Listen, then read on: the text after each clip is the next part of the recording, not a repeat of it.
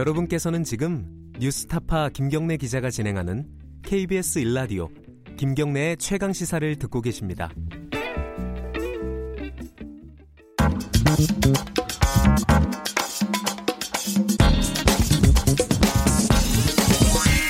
뉴스의 재발견.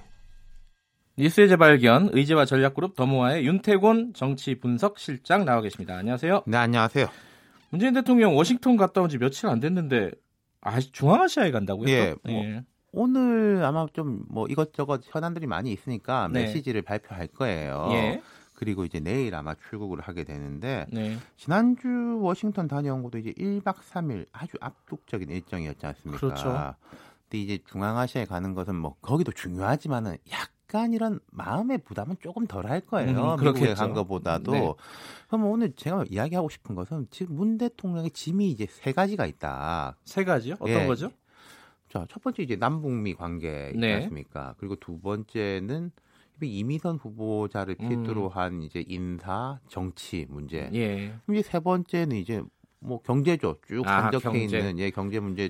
최근에 보면은 대한항공 조양호 회장도 별세를 했고 또 아시아나 항공은 뭐 이거 뭐 판다 만다 뭐 이러고 있고 팔기로 했죠 이제 네, 또 예. 우리 이제 주력 산업인 이제 반도체도 네. 주춤거리고 있고 이 세 가지의 공을 저글링한다 그러죠. 이렇게 떨어뜨리지 않고 이렇게 계속 네. 어, 들고 있어야 되는 그런 상황이 돼 있는 거죠. 어렵네요. 예. 경제 같은 경우는 사실은 쉽게 풀리는 문제가 아니기 그렇죠. 때문에 네. 더더욱 어려울 것 같아요. 그기도 오늘 문 대통령의 메시지가 어떤 메시지를 낼까가 되게 주목받는 게 특히 이 중에서 그 김 기자 말씀하신 대로 경제 문제는 사실 쭉 쌓여 있는 거고 그러니까요. 당장에 뭘 이야기한다고 뭐 아 이게 이렇게 되고 저렇게 되는 게 아닌데 남북미 관계, 관계하고 정치 인사 문제는 좀 다르거든요. 네. 남북미 관계는 또 방금 정동영 대표께서 쭉 설명하셨지만은 지금 이제 미국은 미국대로 아니 그 북한한테 말하자면 우리 좀 설득해라 이거지 않습니까? 네. 뭐 빅딜 쪽으로 오도록 이야기해라는 건데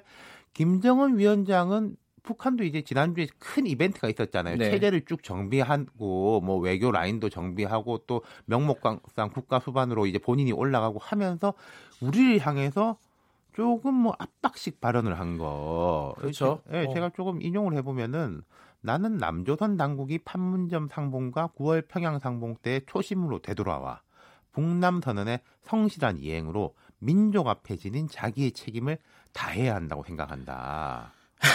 좋은 말인데 네.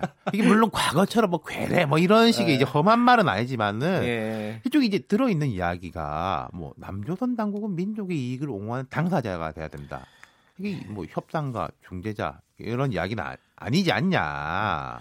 이런 거잖아요. 우리는 그 협상과 중재자를 얘기하고 있는데 그거 하지 마라 그러면 우리도 좀 민망한 거 아니에요, 이거? 그렇죠. 이게 여기에서 보면은 우리 정부 당국도 이제 되게 좀 긍정적인 부분을 뽑아내려고 하는 게 어쨌든 한미 정상회담 전후로 트럼프, 김정은 두 사람 다 3차 북미 정상회담 의지에 대해서는 이야기를 했고 그리고 이제 전체 기조가 바뀌는 건 아니지 않냐. 그러니까 그렇죠. 제일 걱정했던 게 하노이 no deal 이후로 이른바 궤도 이탈이었는데 궤도 안에 들어 있다. 예. 라는 건데 양쪽 다 우리가 궤도 안에 있지만 당신 내가 똑바로 해야 돼라면서 우리한테 압박을 주는 거잖아요. 네. 그럼 오늘 문 대통령이 어떤 발언을 할지 되게 신경이 쓰일 거예요. 그러니까 김정은 위원장의 이런 뭐 우려라든지 걱정에 대해서 뭔가 대답은 하긴 해야 되는데 네. 그렇다고 해서 뭐 우리는 중재자가 아니고 민족 공제 원칙으로 하겠다.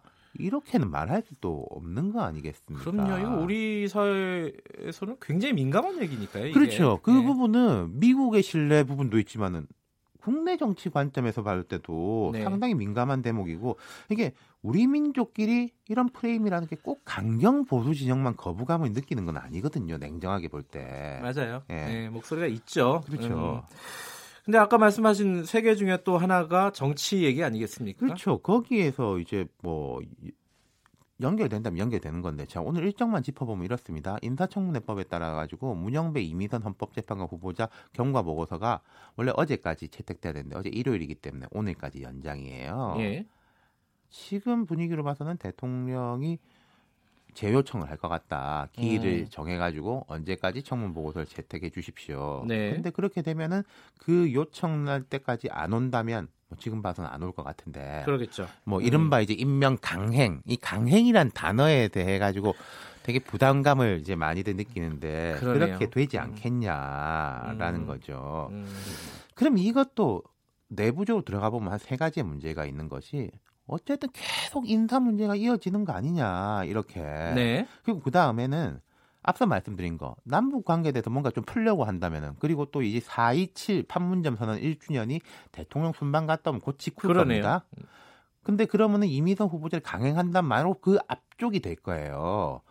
그럼 4.27그 판문점 선언에서 뭐 자유한국당의 전폭적인 협의를 기대하기는 어렵겠지만은 음흠. 보수 진영의 어떤 정치적 반발이라든지 이런 부분에 대해서도 좀 컨트롤해야 될 필요가 있는 거거든요. 네. 그 부분에 대해 가지고는 전반적인 정치권의 갈등 지수가 높아질 것이다. 이게 이제 음. 두 번째 문제. 예. 세 번째 문제는 당청 관계 문제예요.